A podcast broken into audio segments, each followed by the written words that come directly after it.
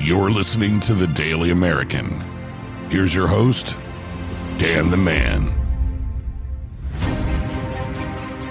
We are back with the Daily American. Welcome, welcome, welcome back to the Daily American. Dan the Man here. Thank you guys for tuning in. As you know, we're going through the first 10 amendments, aka the Bill of Rights, established for us, American citizens, to make sure that we have rights, protected rights as American citizens. We are on the Fifth Amendment. This is the fifth week of the special. Very short episode, just giving a little summary of each episode and exactly what they entail. So the Fifth Amendment protected protection of rights to life, liberty, and property.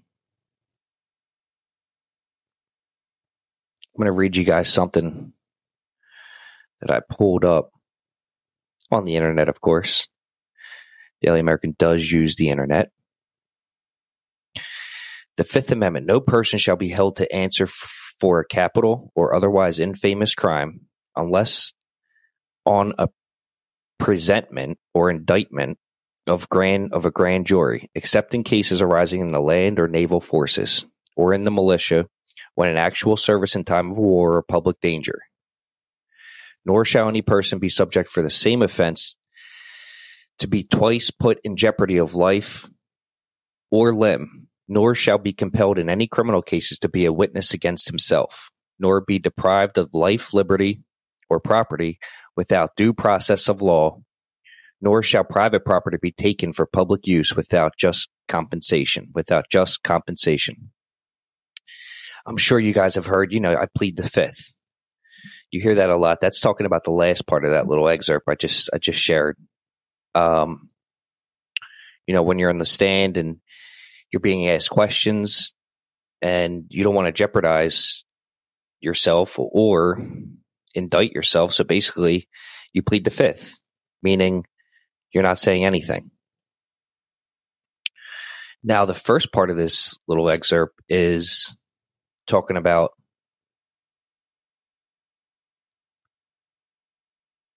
I just went blank for a second. Shall held to answer for no for a capital or otherwise infamous crime, unless properly indicted. So basically, you get you got to be properly indicted. Due process. It's all about due process. Again, the Daily American is uneducated when it comes to the first ten amendments. I know a little bit about this one. I plead the fifth, but I didn't know the details in it. The details are always in it. And then it goes into saying if you're part of the, the armed forces, it's a different due process. It's it's actually um, I guess court court martialed would meaning you're you're facing a a different sort of court system because you're a part of the the militia or the or the armed forces, whether in war or not. And then the double jeopardy thing. I'm sure you guys have seen that movie. If convicted of a crime, you can't be convicted of the same crime again. So if you're indicted on murder and you get off with murder, and although you really did it, you can't be tried again for that. That's basically the Fifth Amendment. I hope I'm making a little bit of sense. Um, again, we are not the most educated when it comes to the Constitution. We are not that educated when it comes to the history of the United States. However, these little short episodes are going to help me get through. Hopefully, give me a, a sound background to, to take this podcast exactly where I want it to go. And that's to the top. Boom, boom.